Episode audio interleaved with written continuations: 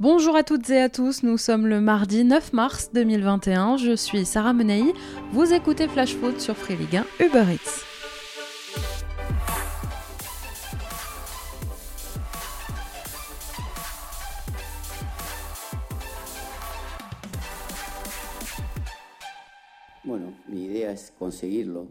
Eh, L'idée est d'obtenir l'adhésion des joueurs.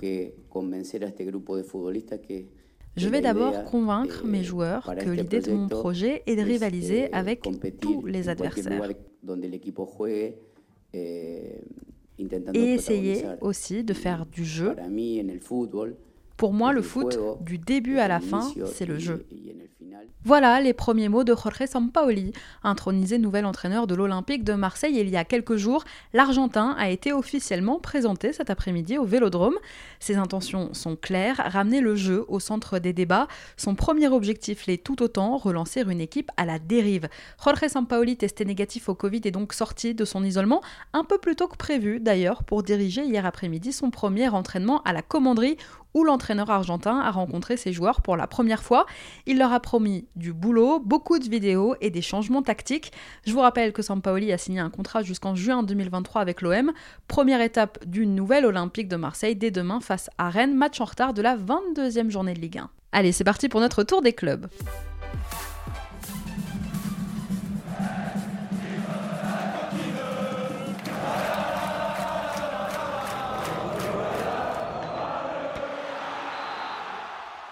Tombeur du Stade Rennais, puis des Martiniquais du club franciscain, le SCO connaît depuis hier soir son adversaire pour les huitièmes de finale de la Coupe de France. Les joueurs de Stéphane Moulin affronteront Sedan, club de National 2, l'équivalent de la 4 division. Il faut remonter à la saison 2012-2013, alors que les deux clubs évoluaient en Ligue 2 pour retrouver une confrontation entre Ardennais et Angevin. Depuis cette date, Sedan, double vainqueur de la Coupe de France, a connu bien des déboires jusqu'à être relégué même en National 3. Pour Ismaël Traoré, le capitaine angevin se déplace à Sedan aura sans aucun doute une saveur particulière, lui qui a porté pendant 7 ans le maillot de Sedan. L'affiche entre Angers et Sedan est programmée le 7 avril. À Brest, ça se bouscule pour Robin Fèvre.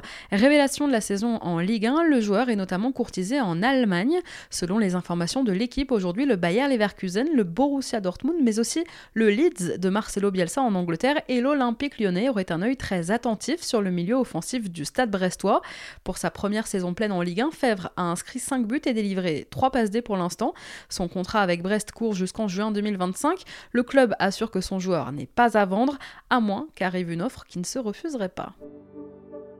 À Dijon, maintenant, Wesley Lotoa a été cambriolé dimanche. Le milieu de terrain dijonnais était en week-end avec sa compagne lorsque les faits se sont produits. Le ou les individus sont repartis avec une Porsche, des sacs de luxe, des bijoux. Et aujourd'hui, la police judiciaire de Dijon est en charge de l'enquête. Le couple sera entendu très prochainement afin d'établir le préjudice exact. La voiture a quand même été retrouvée en bon état par la police dès dimanche en fin d'après-midi. Et ce n'est pas la première fois que des joueurs du DFCO sont la cible de cambrioleurs. Je vous en avais déjà parlé. L'an dernier, quatre d'entre eux avaient été cambriolés. Au mois de septembre, les policiers dijonnais étaient parvenus à mettre la main sur deux suspects. À maintenant, absent des derniers matchs des 100 et or en raison d'une blessure musculaire, Ignatius Ganago reste tout de même dans les plans de Tony, le sélectionneur camerounais. Ganago figure aujourd'hui dans une présélection pour le prochain rassemblement qui verra le Cameroun affronter le Cap Vert de Steven Fortes avant d'accueillir le Rwanda. Des rencontres programmées les 22 et 30 mars prochains dans le cadre des éliminatoires de la Cannes 2021. Le Cameroun y participe à ces éliminatoires même s'il est déjà qualifié au titre de pays organisateur. Retour en France, ce sera le choc de ces huitièmes de finale de la Coupe de France. Le Paris Saint-Germain va affronter le LOSC. Ces huitièmes de finale sont prévus les mardis 6 et mercredi 7 avril. Sauf que voilà, si le PSG se qualifie demain en quart de finale de la Ligue des Champions, il devra jouer son match au même moment. La rencontre de Coupe de France serait donc décalée au 17 mars. À Lorient, Paul Nardi a hérité d'un carton rouge après le match justement de Coupe de France au Puy-en-Velay, perdu samedi par les Merlus. Le gardien lorientais aurait tenu des propos déplacés envers le corps arbitral. Il passera jeudi devant la commission de discipline de la FFF, puisqu'il s'agit de la Coupe de France, mais il est d'ores et déjà suspendu pour la réception de Nice dimanche en championnat. Au Puy, Nardi retrouvait sa place dans les cages après deux mois sans compétition, notamment à cause du Covid. Alors déjà en place depuis plusieurs rencontres de championnat, c'est donc Mathieu Dreyer qui gardera encore une fois les débute face à Nice dimanche. Christophe Pellissier devra aussi se passer de son capitaine. Averti à trois reprises sur les dix dernières rencontres de Ligue 1, Fabien Lemoine sera suspendu lui aussi. On continue notre tour des clubs avec l'actu lyonnaise dans un instant, mais avant ça, c'est l'heure de notre déclat du jour. Elle est signée TJ Savanier. C'est mon cœur qui parle. vous avez un chef d'espoir qui une retenue.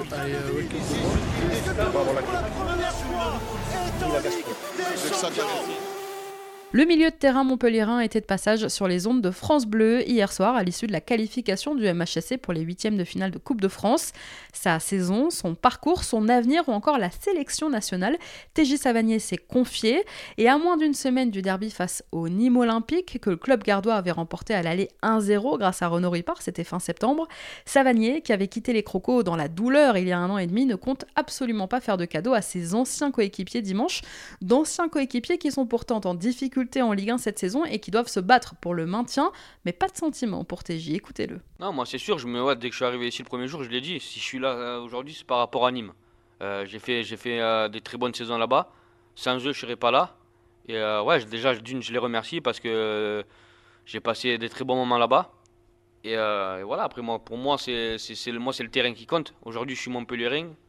je suis 100% avec eux et je pense qu'on va aller au Costière, on va, on va aller manger, euh, on va aller manger les crocodiles là-bas. Voilà, TJ Savanier qui lance hein, déjà ce derby dimanche après-midi. Montpellier a donc rendez-vous au Costières pour ce qui s'annonce déjà être un derby brûlant entre les deux équipes.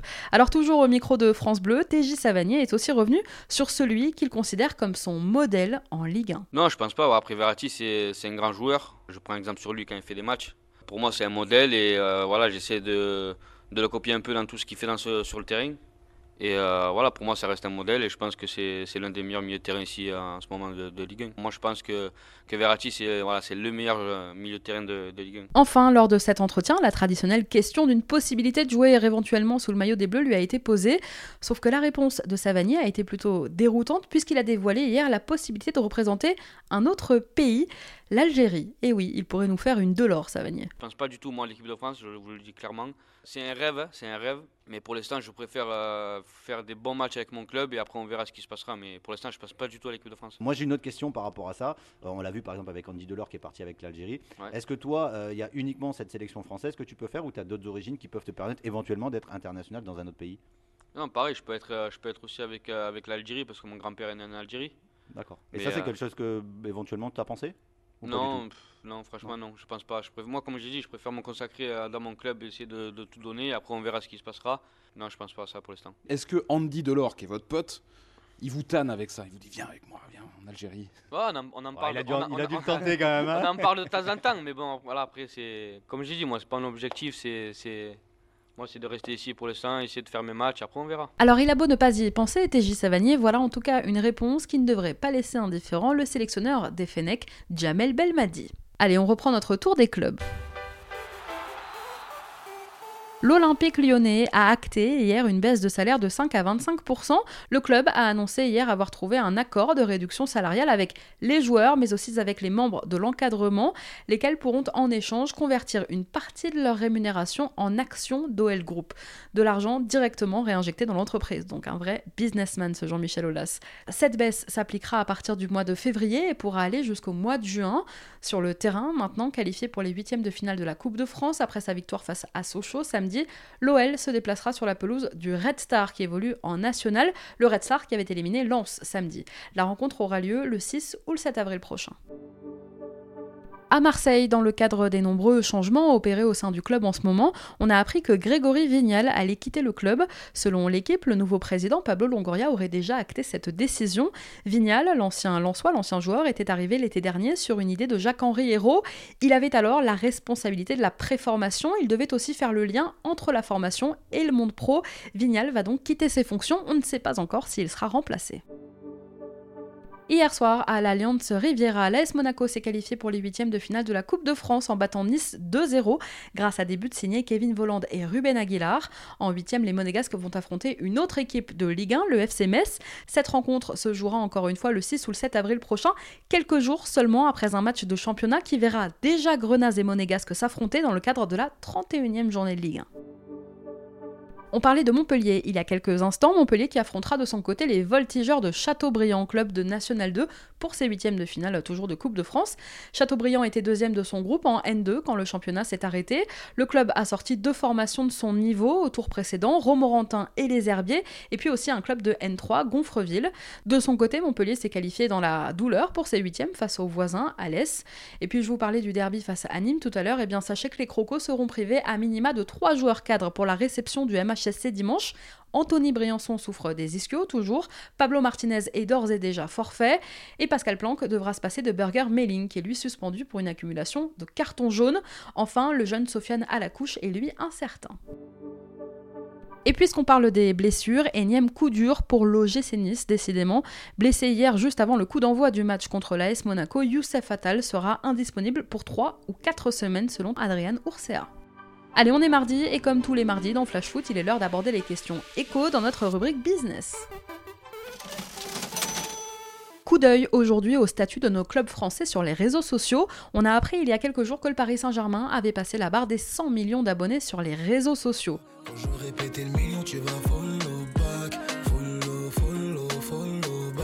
Club parisien continue d'accroître sa popularité à travers le monde sur les différentes plateformes en s'installant eh à la table tout simplement des plus grands clubs européens.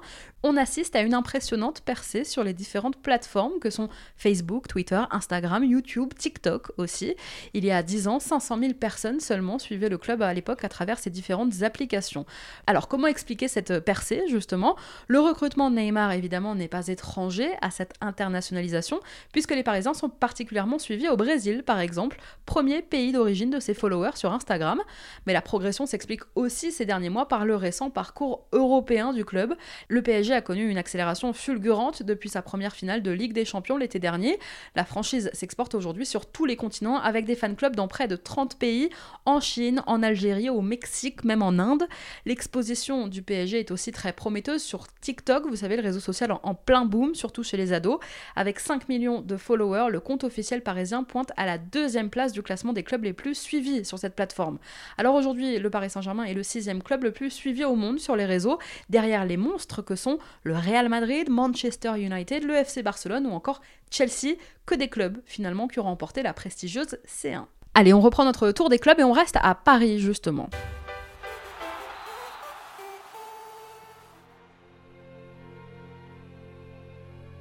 Puisqu'on parle du Paris Saint-Germain, tout le monde était plutôt optimiste jusqu'ici, mais finalement, le club a indiqué aujourd'hui que Neymar, convalescent après sa blessure aux adducteurs, ne sera pas dans le groupe parisien demain pour le huitième de finale retour de Ligue des Champions que le PSG dispute face au Barça. Fin du suspense, donc fin des spéculations. Le Brésilien, déjà forfait à l'aller, avait pourtant repris l'entraînement ces derniers jours, mais le club eh bien, a préféré ne prendre aucun risque et lui laisser le temps de retrouver tous ses moyens avant de lui faire retrouver la compétition.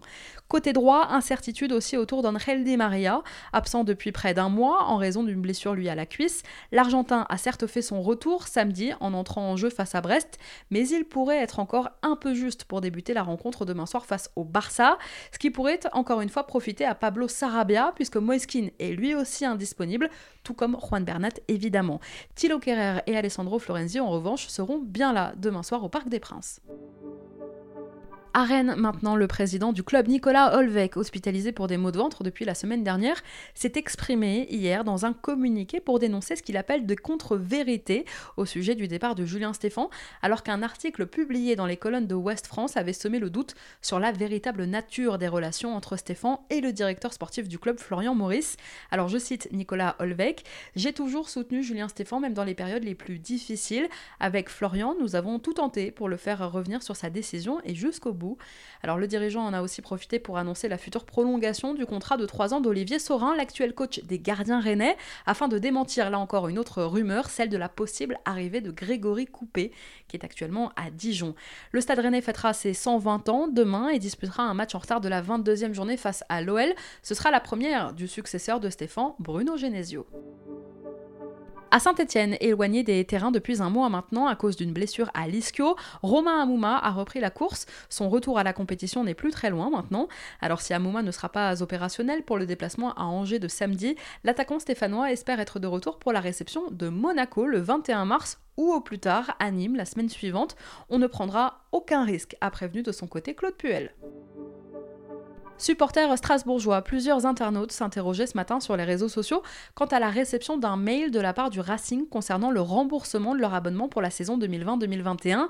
Davy In, le responsable de la billetterie du club, a tenu à rassurer tout le monde, à rassurer les abonnés et à confirmer que cette opération était bel et bien réelle et sécurisée. Pas de panique donc. Merci à tous d'avoir été avec nous, c'était Sarah Menei. Vous écoutiez Flash Foot, on se retrouve demain sur Free Ligue 1 Uber Eats.